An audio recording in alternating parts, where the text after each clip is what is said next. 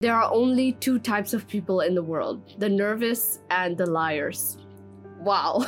you go read interviews or you ask a lot of successful people, they'll admit that they do feel nervous on stage. In fact, whenever I go for a workshop, I tell students in the audience, I'm like, do you want to check my heart rate right now? Because you can do that. there is still a bit of stage fright, and there are scientific reasons for this. There are poses that we can do that make us not just look more confident, but in fact, if you hold these poses, for more than two minutes, your body starts to secrete hormones, chemicals that make you feel more confident. So, you know what Superman, Wonder Woman, they love to do.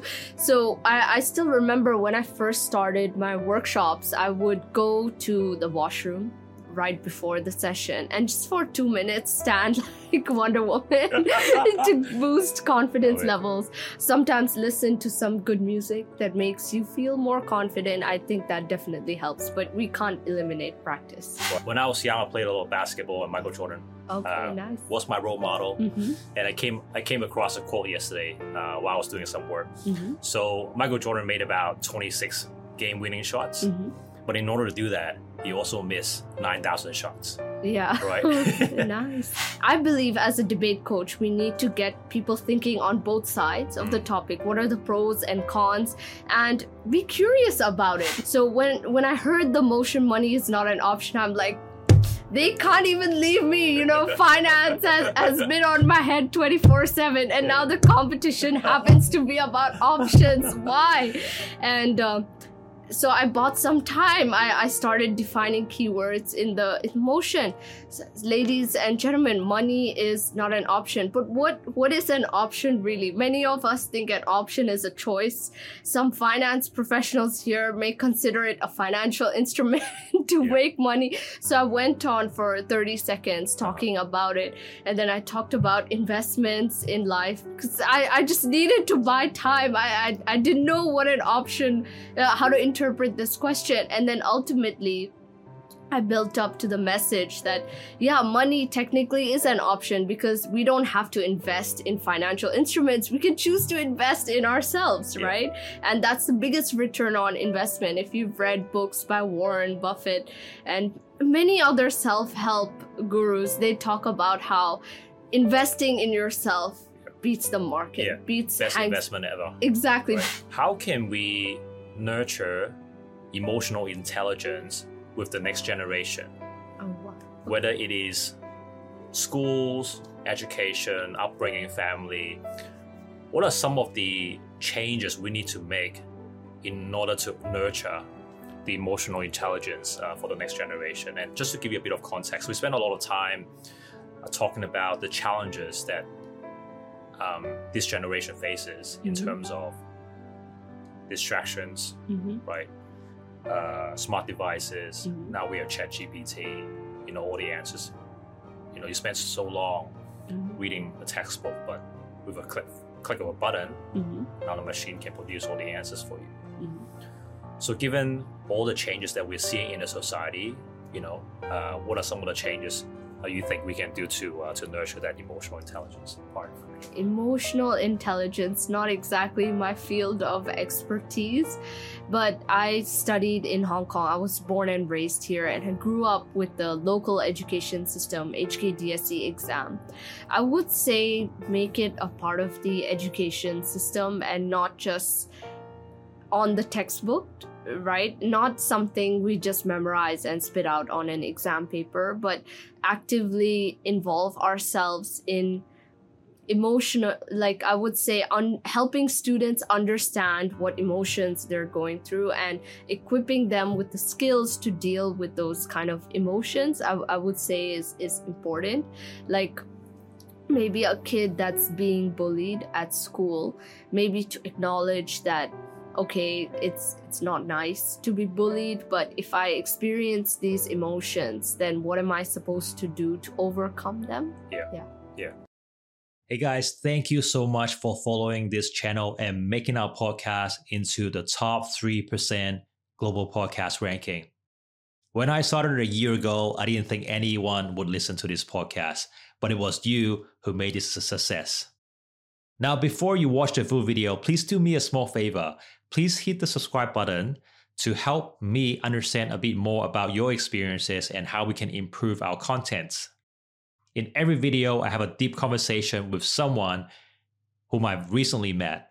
We talked about different topics, including mental health, mindset, entrepreneurship, career, and most importantly, their stories on how they transform themselves from their younger self. I hope these conversations are useful to you and can bring you new perspectives. Please enjoy. Welcome back to the new episode on the Transformative Purpose podcast. I'm very excited. This is my first in person interview, recording live in Hong Kong. And uh, joining me today is Joy. Joy is Hong Kong's youngest public speaking champion.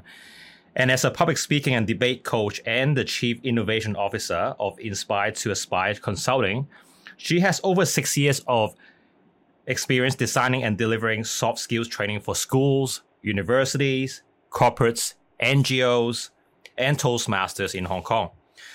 Joy herself has coached more than 7,000 students and launched a speaking course on Skillshare in 2018. Joy is also an award speaking public speaker she has represented her school, university, and Hong Kong in several competitions, including in person and virtual speech contests.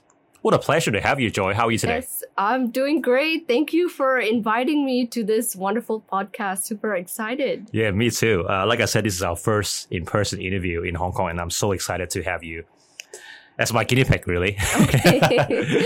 so today we're going to learn a little bit about Joy. Um, what she learned, how she got to where she is today. And obviously, we're going to talk a lot about public speaking mm-hmm. and debate. I think I need to pay more attention in terms of how I speak today. Okay. Because I'm sitting right in front no of pressure. in front of an expert today. But interesting fact, I actually interviewed Joy's father uh, not too long ago, and here I am speaking to it to his daughter. What a wonderful opportunity! Let's start with you, Joy. Mm-hmm. What got you into public speaking and uh, and debate? How'd you get here? So when I was in school, I always share this story at the beginning of my workshops. I actually had an English teacher and we used to have morning assemblies in school. You know, the time when you had to bring your school bag into the school hall and everybody's half asleep just standing there. And we used to have one student make the announcements for our morning assemblies. And one day my English teacher said, Hey, Joy, why don't you do this? And I was, I was pretty okay at English above average. And she seemed pretty confident in me. So I said, what's the worst that could happen? Let's, let's just give it a shot. And I, I said yes. And the thing about being an announcer is you don't really have a script so these teachers, they, they give you tiny post-its, note cards, and you just have to make it up as you go. And there are like 500 people in the audience. There are the students, there are the teachers, and then there's our principal right there in front. and, and you know, there, there are some teachers, some classmates that definitely look very friendly, but there are some people you're scared of in the audience. So I go up on stage the first time and my heart is racing and I'm holding so many post-its in my hands. My hands are shaking. I, I'm just so nervous on stage.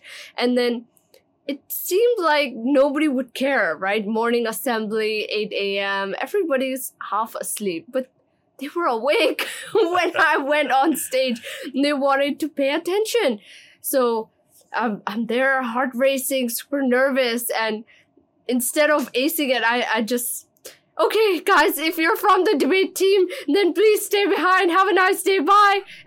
and I just embarrassed myself in front of 500 people. And I was like, this is just not for me. And I thought, next day I'll I'll just go to my English teacher and and tell her I I can't do this. In fact, I embarrassed her in front of all those 500 people. She thought I would be a good student. And then she she said something that I I still remember till today. She said fear is normal. In fact, there's a beautiful quote by Mark Twain. There are only two types of people in the world, the nervous and the liars wow, I, I didn't expect that. And she shared a few techniques to overcome stage fright, like focus on the friendly faces in the audience, not the people that intimidate you. So I started to look at my friends and, you know, the friendly teachers in the audience. And uh, she, she taught me belly breathing. So a lot of us, when we take deep breaths, we our stomach is actually supposed to come out when the air goes in, but a lot of us force the stomach in, which means we're holding our breath. And that actually increases your heart rate further because your body wants even more oxygen. So you're going to suffer from the symptoms of stage fright even more. So I followed her tips and I wouldn't call myself a champion, but I slowly got better at it. And um, I took on more public speaking in school. I joined our debate team, and uh, I remember I was not really good at sports. So we used to have sports day, we used to have swimming gala, and I would go to my English teacher. I'd be like, I really don't want to participate. Can you make me the announcer? Can you make me the MC? And she said yes. So I've hosted a lot of school events, and then university came to Toastmasters, a part time job at the Federation of Youth Groups, and I've joined several contests as well. Yeah. So how many how many contests have you participated today?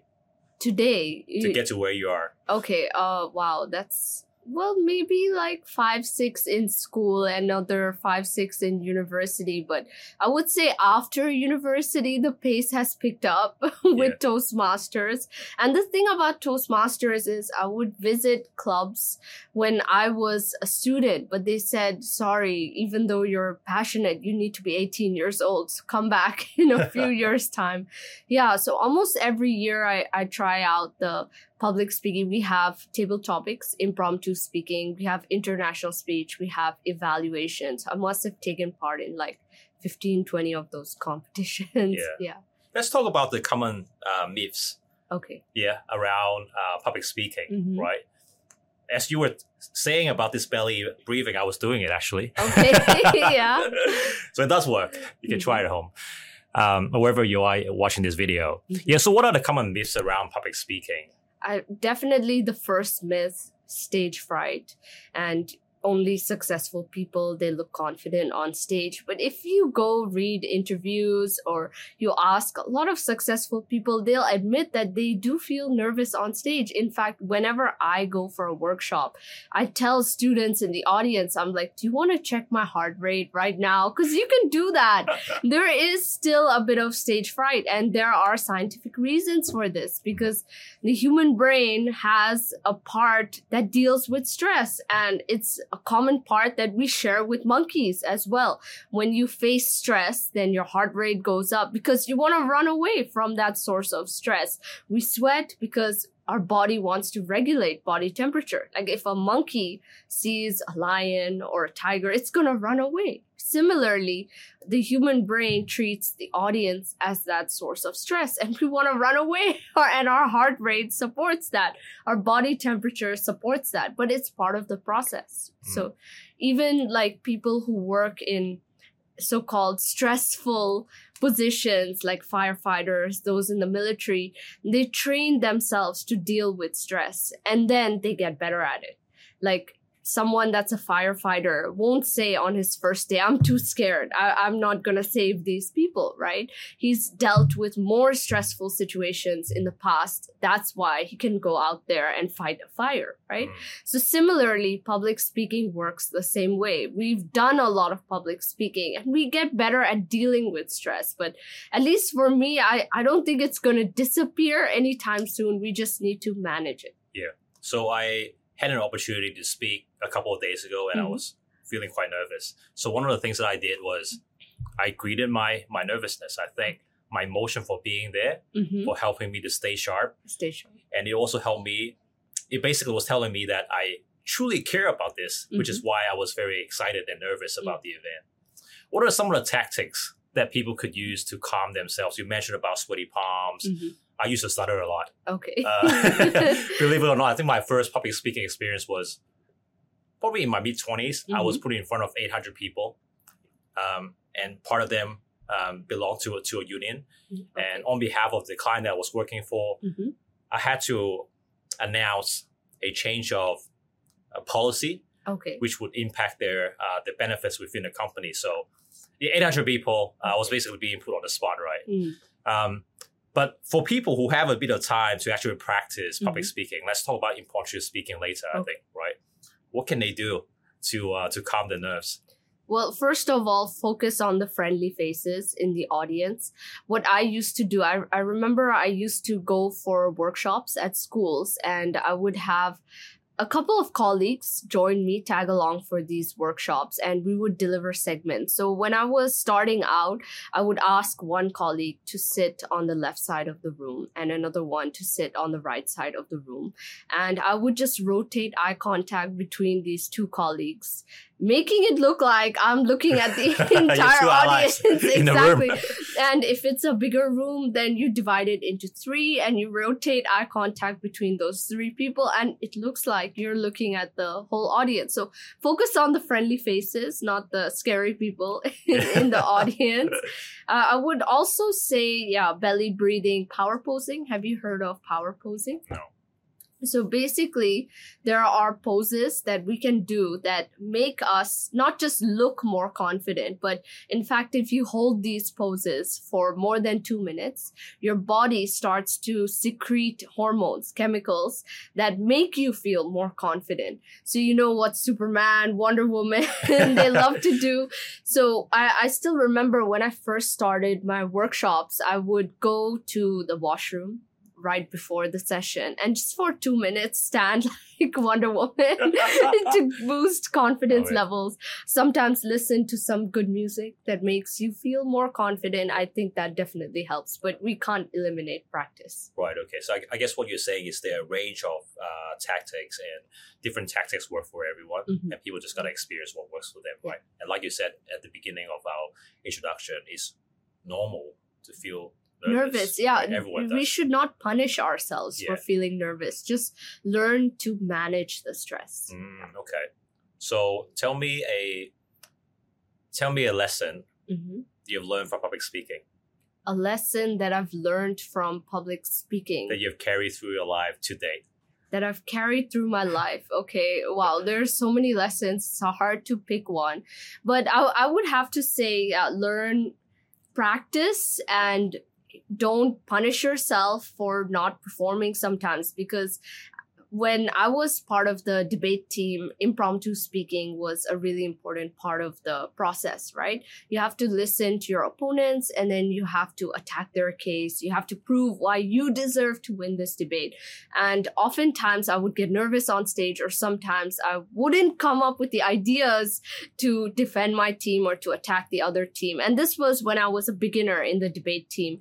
So after the debate happened, I would, like, normally as a team, we would discuss how the debate went and what the other side did well, what we did well, and how we could improve. And I would come up with those genius ideas after the debate. And I felt bad sometimes, especially if we lost the debate. Yeah. So I would say, like, don't punish yourself from that, but take every experience as a learning experience. Yeah. Yeah. No, that's that's very pro- profound. I so when I was young, I played a little basketball, and Michael Jordan Okay, Uh, nice. was my role model. Mm-hmm. And I came I came across a quote yesterday uh, while I was doing some work. Mm-hmm. So Michael Jordan made about 26 game winning shots, Mm-hmm. but in order to do that, he also missed 9,000 shots. Yeah. Right. nice. And um, that that thing you mentioned about um, sort of how we look at um, success and Mhm. losses, right? How do you actually internalize it? So I know that you were involved in many uh, competitions Mhm. and you coach a lot of young people on debates, right? Mhm. What's the right mindset uh, for someone who is on a debate team? Mhm. Um, so what, what mindset did you have and before versus what mindset do you have now? I would say as a student, I was definitely very competitive. we grew up in this Hong Kong education system and it, it feels good to get an award, right? It Yeah. feels good to get a trophy. But I would say for someone that's part of a debate team right now, it's good to have an open growth mindset. You should be curious about the topic and the question, and you shouldn't just have a goal of finishing writing that script of two minutes, but you should be a good listener listener, you should genuinely be thinking about what the other team just said and asking yourself, okay, which of these points are valid, which of these points are not so valid, and why does my team deserve to win this debate. Like I've attended multiple debating competitions, different kinds of topics. We had this um, debating competition some time back. This house believes that uh, we should not support a tourism related economic strategy. So basically, countries should stop relying on tourism after COVID 19. And the affirmative team, yeah, they said tourism, look how much chaos it brought into our economy. And it's not just the big companies that have to suffer, but it's small and medium sized enterprises. And you look at a place like Hong Kong, the number of businesses that got shut down as a result of tourism. And then the opposition team talking about how tourism is something that brings in money for the rest of the economy. So if we attract more tourists, then money flows to other sectors which is a great thing. But I felt many teams, they specifically focused on Hong Kong. Mm. They knew that, okay, tourism in Hong Kong is amusement parks, it's Avenue of Stars, it's the peak. But there's so many different kinds of tourism around the world. Like my parents and I, we went for a family holiday and we went to this place called Pattaya. Have you heard of yeah, Pattaya? Yeah, yeah, yeah. I've been there actually. Part of Thailand. Been there, yeah. yeah. So uh, about two hour drive yep. away from uh, from Bangkok. And uh, one, one of the things Pattaya is famous for is actually sex tourism. Mm. So there they have an attraction called Walking Street, and you don't just walk, you get hooked up with someone. And I shared this example with the students because actually it's an interesting economic strategy for the city because those that end up in a relationship they get a visa in Thailand, they buy properties, and the locals that were not necessarily so rich in the past, they earn money, they get property, and income is flowing into Thailand. So is that a good thing for this city? Is that a bad thing? I know different people would have different opinions on morals and ethics and the way you need to form relationships, but I believe as a debate coach, we need to get people thinking on both sides of the mm. topic. What are the pros and cons? And be curious about it, not, not just restrict ourselves to Hong Kong or a certain type of example that we're very used to. So when I train students for this motion, I encourage them to look at the different kinds of examples around the world. Mm, right. Okay. So the focus isn't so much on attacking mm. the opponent's point of view, but thinking, really thinking about outside the box. You know, what are some of the uh, perspectives? I mm. guess uh, both sides have to mm. consider and really branch out of that conversation. Branch out, yeah. Okay, interesting. Um, impromptu speaking opportunity when you're mm-hmm. asked to speak on your feet, mm-hmm. when you have that blank moment that yeah. you try to come up with something, but nothing is going, nothing, nothing is going, going, for you, and everyone is looking at you. Mm-hmm. What what can we do? So the first thing you can do is buy time. I like to repeat the question. I like to share my thoughts on the question. And if I can, I'll ask the audience the question. In fact, uh, in 2020, I joined the table topics competition district level. So I was representing Hong Kong. And this was Hong Kong, Macau, Southern China competition. And I happened to win. and the topic for this contest, so table topics, they give you a topic, but it doesn't even have to be a question. It could it can be a word, it can be a phrase, it can be a sentence. It doesn't have to be a question. So the topic was money is not an option. I thought this was a really interesting topic because normally it's money versus happiness and I feel like I've answered that money versus happiness question so many times I could ace it. But okay, they chose the word option and uh, this this was when I was in university. So I studied journalism and finance. That that specific semester, I was studying derivatives. So you know these options, called put options, and all the other kinds of swaps. We were learning how to price those things, and the competition it it happened in my exam time, when close to my exam time. So when when I heard the motion money is not an option, I'm like they can't even leave me. You know, finance has, has been on my head 24 7. And now the competition happens to be about options. Why? And um, so I bought some time. I, I started defining keywords in the in motion. So, ladies and gentlemen, money is not an option. But what what is an option really? Many of us think an option is a choice. Some finance professionals here may consider it a financial instrument to Yeah. make money. So I went on for 30 seconds talking about it. And then I talked about investments in life because I, I just needed to buy time. I, I, I didn't know what an option, uh, how to interpret this question. And then ultimately, I built up to the message that, yeah, money technically is an option because we don't have to invest in financial instruments. We can choose to invest in ourselves, Yeah. right? And that's the biggest return on investment. If you've read books by Warren Buffett and many other self help gurus, they talk about how investing in yourself beats the market, Yeah. beats Best Hang investment ever. exactly Right. beats Hang Seng Index, S and P 500, whatever index you talk about. So finally, I chose to disagree with the topic. I said money is an option, and I guess it stood out to them. Yeah. Yeah. I wrote a quote this week. I don't know whether you agree to this, and we can talk about this. And um, and I think investing your, in yourself Mhm. is the best investment product out there that you cannot find in any bank. It doesn't bank, yeah. It doesn't inflate. Inflate, it's yeah. the most stable currency that you can find on planet. More stable, and it's not affected by geopolitics. Yeah. Yeah. All of that. No recession. I love it. Yeah. Um, you said something like um, de- debate versus argument. Mm. What's the difference between the two? Any similarities?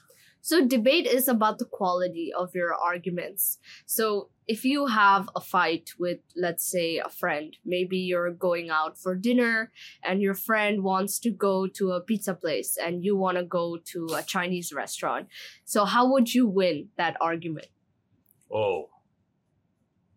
Um, wow. How would I win that argument? So for me, Mm-hmm.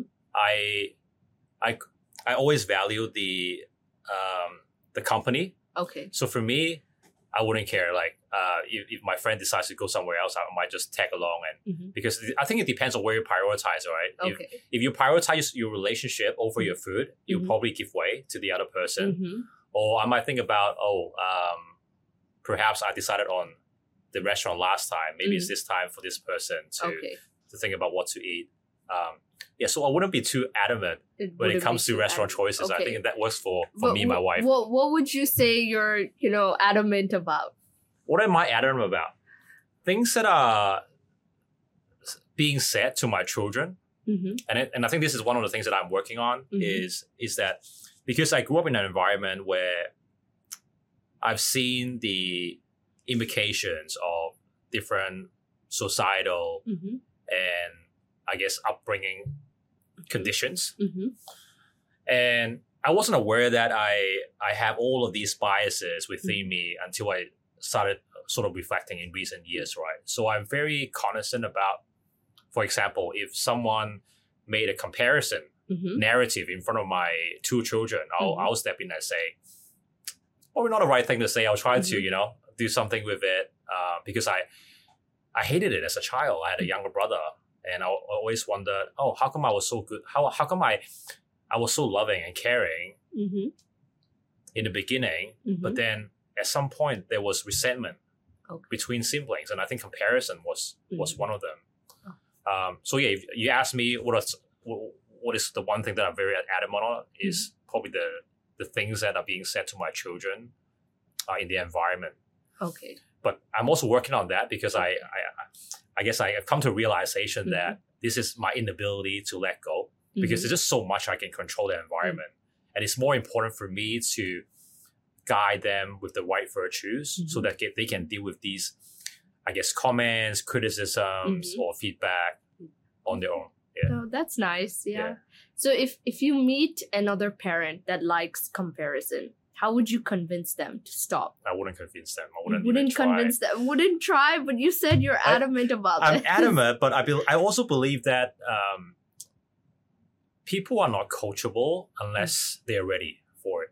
Okay. Uh, same saying, you know, there's always a book ready for you in the library or in the Mm. bookshop if you're ready for for that book, right? Mhm. I feel that um, we sometimes humans we spend so much time trying to persuade or convince the other Mm-hmm. person when the only way that this person can change is when they want to change for themselves. They wouldn't want to change for me. Go through the experience. Yeah. I mean, if they ask me for my opinion, my observation, I would Mhm. share what I've learned from my own Mhm. journey, but I wouldn't say this is the right way or this is the wrong way. Mhm. Um, because, like you said, it's all contextual, Mhm. right? What works in my circumstance might not work in their circumstance. Okay. And I think there are 8 billion of us on this planet, right? Mm-hmm. But all 8 billion of us are configured differently. We are all wired differently in our brain. All these neurons um, that are inside our head, we Mhm. can't see, but they all make up who we are today. Mhm. So I, you know, I'm, I'm 39 now, and you know, after living 39 years, I have come to a realization that you know, sometimes it's a bit of a waste of time of our Mhm. time to try to go in and to convince conversation. others. Yeah. armed with our own biases, trying to convince Joy that I, hey, I know the best. I'm, Mm. I'm, I'm above you. You should Mm. listen to me, right? Mm. Um, so for me to say something, Mm. it would have to be an invitation, invitation from the other party Other person. for a perspective. Mm. Then I would share what I what I've learned. Mhm. Um, yeah, but I used to be this annoying friend that I would just tell off friends when they when I saw them like smoking cigarette. I was like, hey, do you know that it's really bad for your health? We should really give up now. Don't drink so much, right? I was Okay, that so annoying you, friend. you would provide uh, arguments, like probably some evidence about how it's bad for health. Yeah. Yeah. Yeah, So that's that's what we call quality of argument. We use reasoning, we use evidence, but there are some people that will just raise their voices. They might do some rebellious things, like when I ask kids. If you want to win an argument with your mom, maybe she's making you drink this milk and you just hate the way it tastes, what would you do? And I get some interesting answers. Some of them say, Oh, I'll make her try it. No, no, no, no, no. I'll flush the milk down the toilet. Some of them say, I'll just stop drinking it. I'll, I'll throw it in the rubbish bin. So we hear a lot of things we can do to win an argument. But if you truly believe in debate, you'll focus on the quality of the argument. And I see you're doing that with your friends.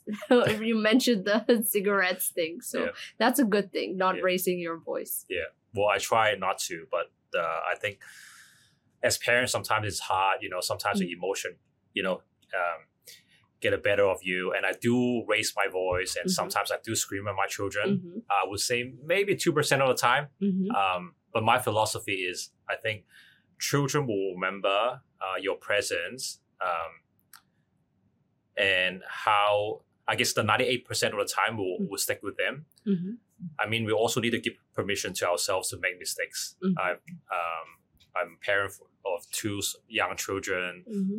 I'm not perfect, um, but I think I, like I say to uh, many many other parents, none of us are perfect. Mm-hmm. Um, we never taught about, we never learn about parenting at school.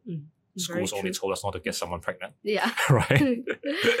yeah. and uh, we all learning and and and as long as I think the parents have this growth mindset, like like you put it right, we can always become better than a person we were yesterday. Mhm. And one other thing that I think we need to be aware of is that we always default to our previous experiences. You mentioned about screaming, raising our voices, right? It could well be because we experienced that as In a child. past, Yeah. And even though we knew that deep down hmm we didn't like it, hmm they were not effective. You know, when you get that uh, amygdala hijack in your brain, hmm they will come out. Come out. Yeah. But what I do is with my ch- with my children is that I once I've calmed myself down, I will apologize and I will say to them, "Look, I'm really sorry uh, that you let my emotions get the better of me. hmm I that was not right, and sorry.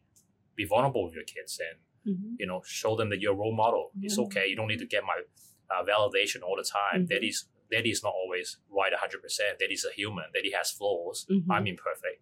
And you can be imperfect too, and you learn from it. I, I think debate, like when we step away from emotional argument and we go into actual debate, we can understand what the other team or whoever we're talking to, we actually agree about something and then we disagree about other things. Like I remember when I finished university, I started working in in the business. I had a vision, a lot of goals, a lot of ideas and you know a, a family business is different from working at a company or a startup because you can't really fire your employees, right? And if you get into an argument, it's like silence at the dinner table. uh, I would also say that there are, you know, pros and cons, right? Like, I, I think as family members, we know what motivates each other. And sometimes it's not money, sometimes it's a cup of afternoon tea that motivates us more than getting a deal or signing a contract, which can boost productivity. But sometimes when you disagree with family members and you, you don't want that disagreement. You don't want the emotional element of that argument to continue into business and then later on at home. So I would say definitely we had a lot of disagreements in the beginning, but debate didn't just play a role in my life as a coach. Like I'm not just coaching people to debate. I'm not just training them, but I'm applying it so actively in my life because I feel like everyone in our family has amazing ideas to bring to the business. We also, we all all want to grow the business, but how we achieve that is another question. And we're allowing debate about it because sometimes you combine two ideas and it results in an even better idea, mm. an even better strategy, or you come up with a new idea and that's something else to talk about. So in the beginning, yes, there were some emotional elements to these arguments, but slowly we've learned to let go and focus yeah. on the more intellectual side of it. I was yeah. going to ask you a follow up question question. Mm-hmm. So both, I guess yourself and your family members have experience in public speaking. Mm-hmm. You in particular have spent a lot of time in sort of the debate mm-hmm. domain, right? Mm-hmm. When you guys get into conflict management back home or at work, right? How do you guys deal with it? Well, I, I would say like we ask well we try and understand each other's opinions like not afraid to ask questions even if it's uh dumb question. I, I like to believe someone who doesn't ask remains a fool for the rest of his life, right? Mm. But if you ask a dumb question, then you're just a fool for five minutes. I, I pick the five minutes over the rest of my life. And and we decide on what we agree on, what we disagree on, and how we can work to manage those disagreements. Yeah. Mm. Right. Okay. Very mature way to handle it. Yeah. so, it takes time. um, just before this conversation, so uh, let me just, sorry, just let me just backtrack a bit. So in every conversation, I ask a podcast guest to ask a question to the to my next guest. Next guest. So before we, uh, before this session, I spoke to an Indian lady who is mm. in sort of the medical tech space. Okay.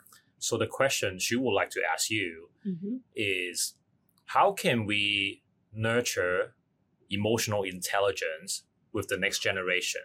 Oh, wow. Whether it is schools, education, upbringing, family, what are some of the changes we need to make in order to nurture the emotional intelligence uh, for the next generation? And just to give you a bit of context, we spend a lot of time uh, talking about the challenges that um, this generation faces in mm-hmm. terms of distractions, mm-hmm. right?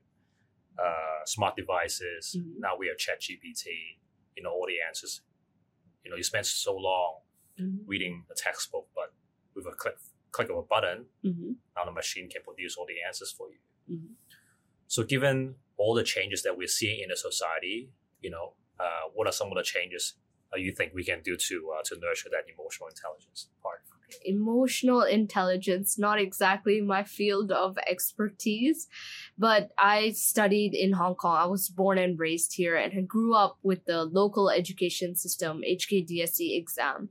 I would say make it a part of the education system and not just on the textbook right? Not something we just memorize and spit out on an exam paper, but actively involve ourselves in emotional like i would say on helping students understand what emotions they're going through and equipping them with the skills to deal with those kind of emotions i, I would say is is important. Like maybe a kid that's being bullied at school maybe to acknowledge that okay it's it's not nice to be bullied but if i experience these emotions then what am i supposed to do to overcome them? Yeah. Yeah. Yeah. You know what when I was kid, I used to get laughed at a lot because I've got thick lips for for Asians. Okay. Yeah, that was way before uh, Botox became a thing. Oh, okay. so I got Okay. uh, I got teased teased a lot. Um, Mm. But yeah, I, I agree with what you said, I, and I think our words and actions carry a lot of weight, Mm. and it does impact on the well being of the other person. Mhm. And and I think definitely there's a lot of changes that can be done um, from an education point of view. What about uh, what about parents? Parents. Yeah, I would say the the next generation is definite. Uh, the next generation, I mean, the next generation of parents, a lot more lenient about grades. I, I feel like in the past, super strict. You gotta meet these requirements, be a doctor, lawyer, or engineer.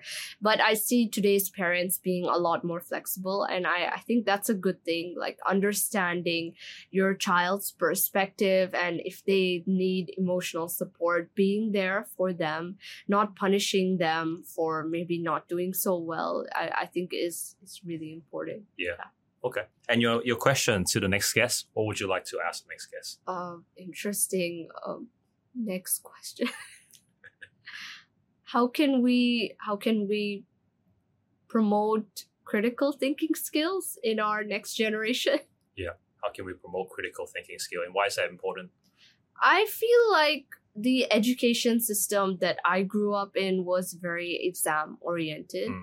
And we just memorized a lot of stuff and we put it on this fancy piece of paper called the exam paper. We learned about strategies to impress the examiner, but a lot of these things didn't really prove useful in my university and even nowadays when I started working. Like it was just memorized and exam and impress the examiner. And it's over. It's it's done. You're not applying this kind of stuff. So i would have liked to learn a lot more about the world and mm. why the things i'm learning are actually relevant to the real world instead of just exam paper and critical thinking i think plays a really important part. Like even with debate we we meet some students we meet some teachers that want to prepare the scripts for their students and they're afraid to fail on stage. But that's how critical thinking skills develop. It's when you try right? When when you have the courage to fail. Like i heard this beautiful quote on Shark Tank. I, I like to watch Shark Tank India. Wonderful ideas. And I'm also evaluating their public speaking skills, getting ideas. And one of the sharks, he said, success builds ego, Mm. failure builds character. Yeah. And uh, the ability to to say, okay, I might fail, but it's okay. It's part of the learning experience because in the long term, it's something good for me, and that's how I'll actually learn. So I, I feel like that's that's a really important part of the process. Plus, of course, the activities, the actual debating, and making it part of the curriculum. Yeah, I love that. You know, I'm actually a creature of quotes. I love quotes Okay, myself. nice, yeah. Mm-hmm. and we can save that for another conversation. Hey, thank you so much for coming on here, Thank Joy. you for inviting me. I've learned a ton, Yes. and uh, yeah, I'm looking forward to seeing you again very soon. Thank you. Thank you, Joy. Thank you.